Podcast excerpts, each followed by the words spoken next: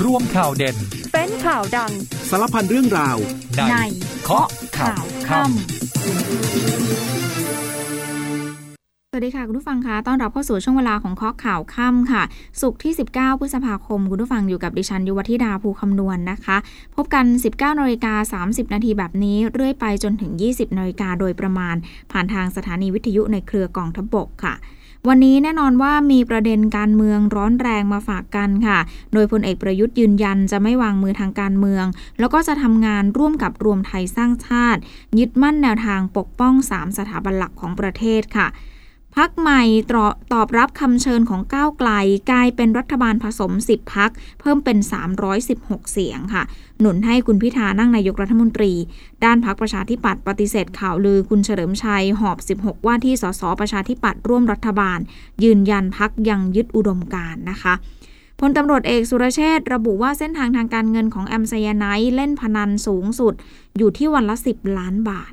ก็เตรียมออกหมายจับเจ้าของเว็บพนันเร็วๆนี้ค่ะ ก่อนจะสรุปสำนวนส่งอายการทั้ง 15 คดีในสัปดาห์หน้า เตรียมตัวบกมือลาฤดูร้อนกันได้แล้วค่ะ คุณผู้ฟังคะก้าวสู่ฤดูฝน เพราะว่ากรมอุตุนิยมวิทยาประกาศแล้ว ว่าประเทศไทยจะเข้าสู่ฤดูฝนในวันที่ 22 พฤษภาคมนี้ เดี๋ยวสักครู่มาติดตามรายละเอียดค่ะ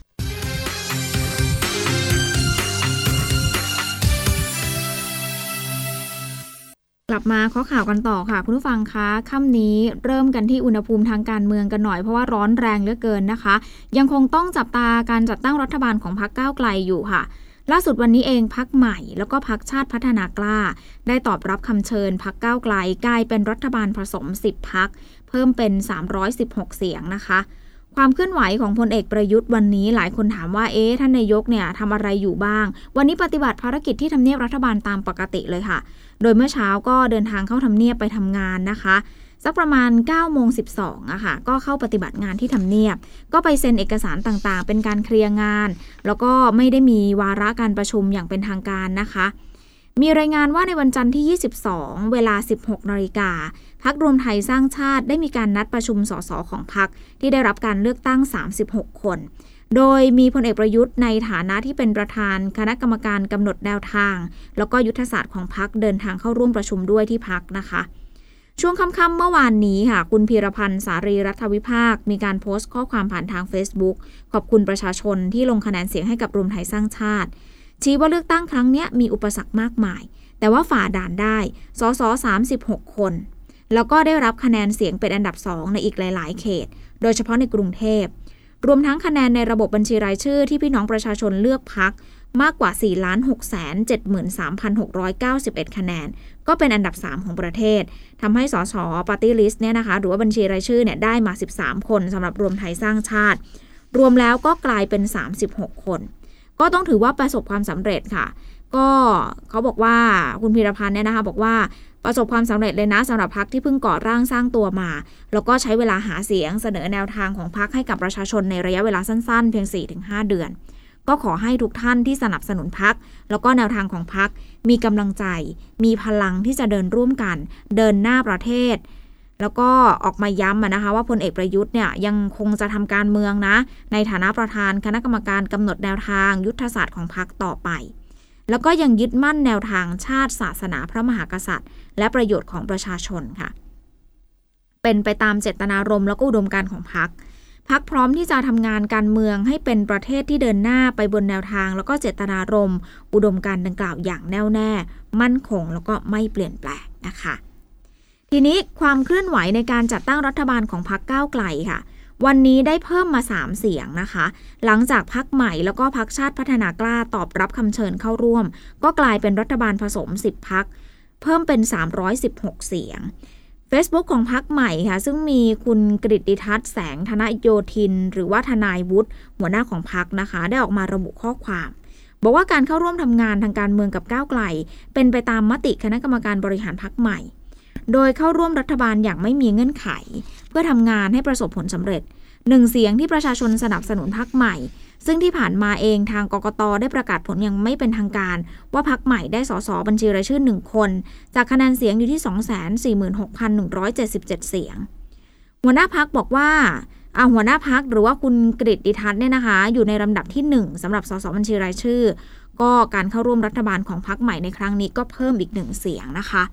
แล้วก็ล่าสุดเองมีรายงานว่าพักชาติพัฒนากล้าค่ะ ซึ่งมีคุณสุวัสดิ์ลิปตาพันลบ อดีตรองนายกรัฐมนตรี ประธานพักชาติพัฒนากล้า แล้วก็คุณกรจติกาวานิชเป็นหัวหน้าพักชาติพัฒนากล้า มีสสมีว่าที่สสสองเสียง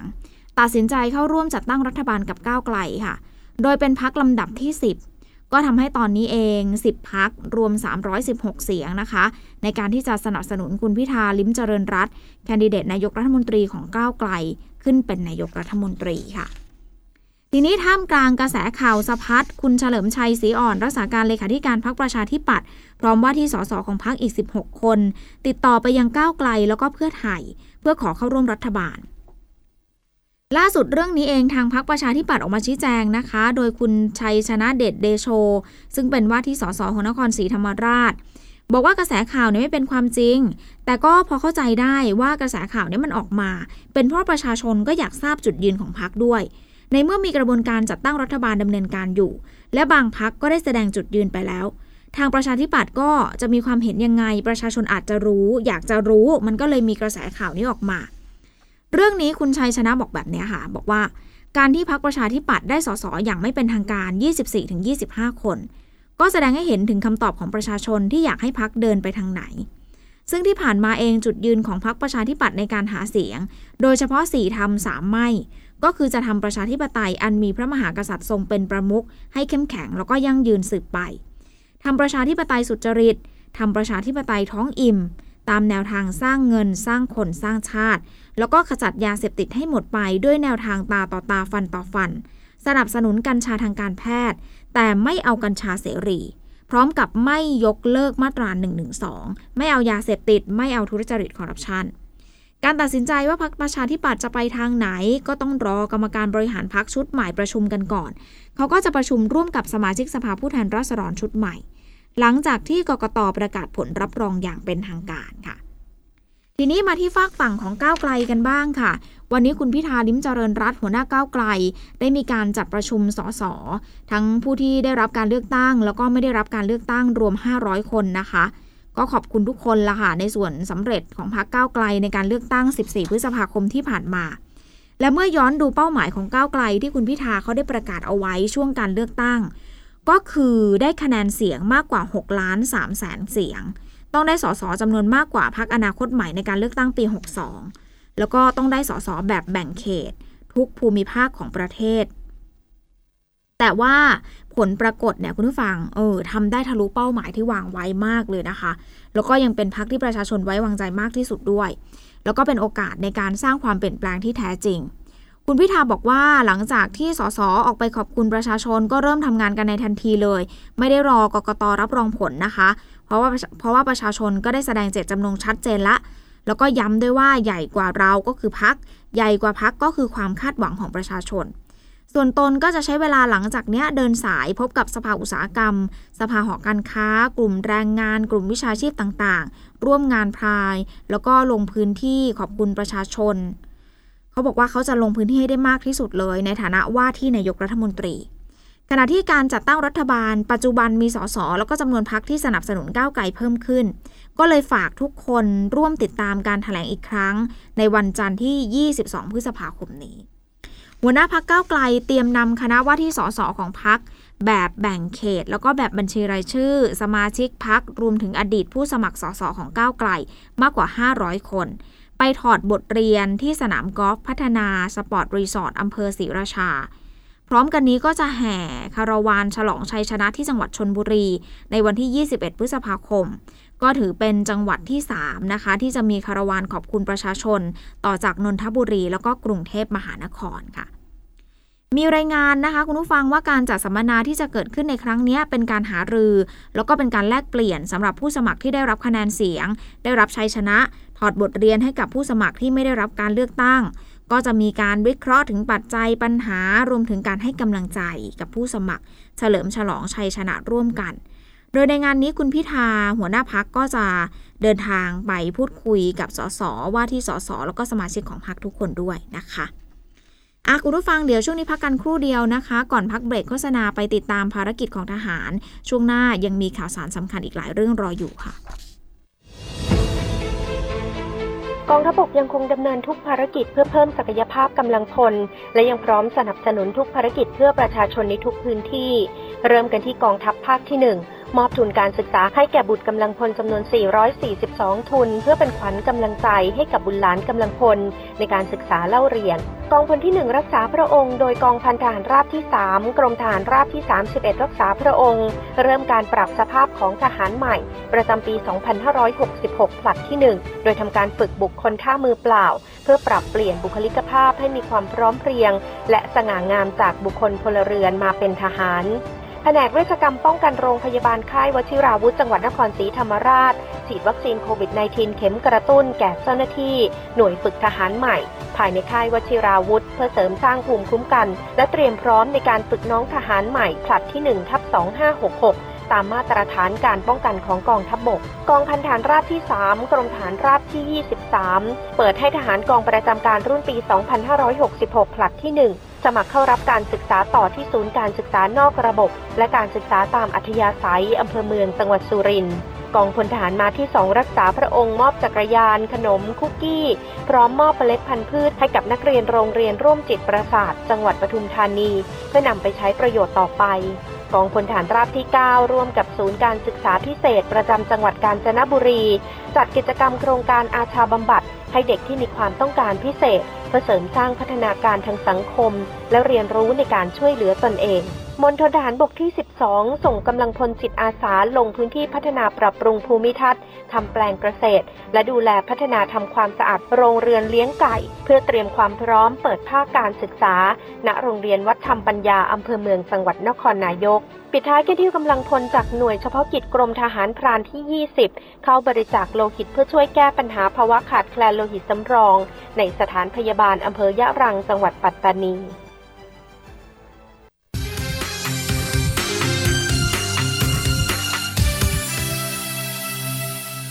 ช่วงสุดท้ายของข้อข่าวค่ำค่ะ คุณผู้ฟังยังอยู่กับดิฉันยุวธิดาภูคำนวณนนะคะ ยังอยู่ที่สถานการณ์ทางการเมืองค่ะ โดยเฉพาะปรมร้อนถือหุ้นสื่อของหัวหน้าก้าวไกลอย่างคุณพิธาวันนี้คุณสนธิยาสวัสดีเดินทางไปยื่นเรื่องร้องเรียนต่อกกตให้ตรวจสอบการถือหุ้นบริษัทไอทีวีของคุณพิธาค่ะ ซึ่งจะเป็นว่าที่นายกรัฐมนตรีเนี่ยนะคะ ว่าเข้าข่ายมีลักษณะต้องห้ามในการลงสมัครสสตามรัฐธรรมนูญ แล้วก็ขอให้เสนอเรื่องให้สารรัฐธรรมนูญวินิจฉัย ว่าเมื่อ 11 พฤษภาที่ผ่านมาเลขาปปชออกมาแถลงชัดเจนว่าคุณพิธาได้แจ้งการถือหุ้นไอทีวีจำนวน 42,000 กว่าหุ้นเนี่ยที่ผ่านมาคุณเลืองไกคุณศรีสุวรรณก็ร้องมาแล้วขณะเดียวกันรัฐธรรมนูญก็กำหนดลักษณะต้องห้ามของผู้สมัครตำแหน่งรัฐมนตรีว่า ต้องไม่มีลักษณะต้องห้าม ส่วนตัวจึงเห็นว่าคุณพิธาแคนดิเดตนายก แล้วก็อาจจะเป็นนายกในอีก 2 เดือนข้างหน้า หากไม่ทำให้เรื่องนี้ชัดเจน จะทำให้เกิดความเสียหายตามมา เพราะหากสารรัฐธรรมนูญชี้ว่าคุณพิธามีลักษณะต้องห้ามในการลงสมัคร การที่เป็นหัวหน้าพักก้าวไกล แล้วไปเซ็นผู้สมัครสส400 เขต ก็จะทำให้การส่งผู้สมัครต่างๆ หรือว่าผู้สมัครที่ได้รับการเลือกตั้งจากก้าวไกลเป็นโมฆะไปด้วย รวมถึงการไปเซ็นโครงการต่างๆ ของรัฐบาลใหม่ ในฐานะรัฐมนตรีก็จะเป็นโมฆะด้วย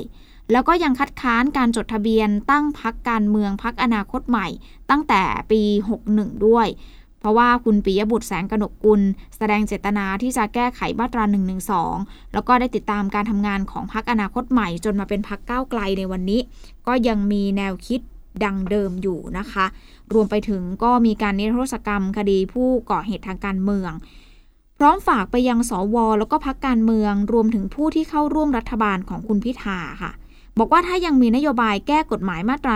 1-2 และบุคคลนั้นได้รับเครื่องราช ไม่ว่าจะชั้นใดก็ตาม ก็จะรวบรวมรายชื่อประชาชน ถวายดีกาขอคืนเครื่องราชทุกประการ กับผู้ที่เข้าไปร่วมแก้ไขมาตรา 112 นะคะ ทีนี้ช่วงค่ำเมื่อวานนี้ค่ะ คณะกรรมการการเลือกตั้ง โดยคุณอิทธิพรบุญประคองประธานกกตลงนามในคำสั่งที่ 913ทับ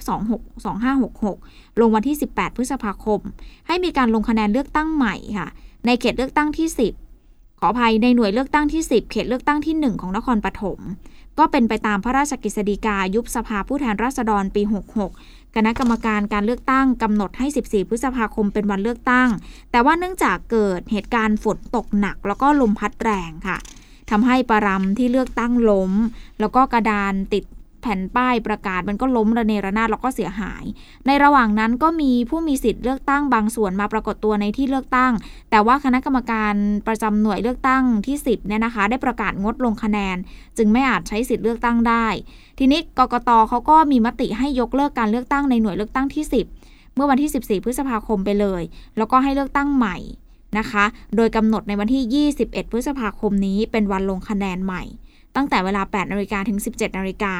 ณปรำบริเวณองค์การบริหารส่วนตำบลบางแขมอำเภอเมืองนครปฐมนะคะ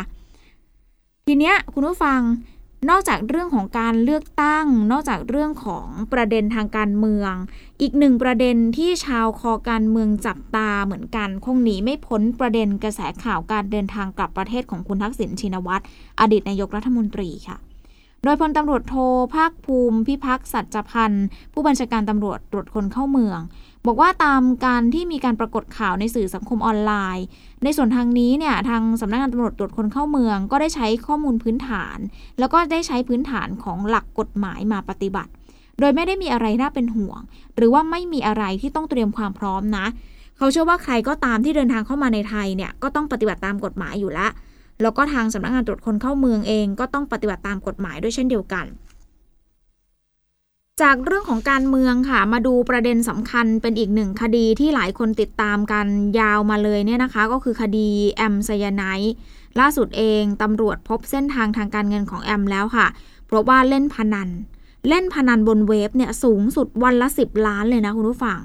โอ้โห เยอะมากนะคะ เขาเตรียมออกหมายจับเจ้าของเว็บพนันเร็วๆนี้แล้วค่ะ ก่อนที่จะสรุสรุปสำนวนส่งอายการทั้ง 15 คดีในสัปดาห์หน้าพลตำรวจเอกสุรเชษฐ์หักพานรองผู้บัญชาการตำรวจแห่งชาติ เปิดเผยภายหลังเข้าสอบปากคำนางสรารัตน์หรือว่าแอม ภายในทันทสถานหญิงกลาง เมื่อวันที่ 18 พฤษภาคมที่ผ่านมา ซึ่งแอมก็ไม่ยอมให้การเพิ่มเติมกับพนักงงานสอบสวน แล้วก็ไม่ยอมลงลายมือชื่อในคำให้การที่ให้ไว้เดิมนะคะ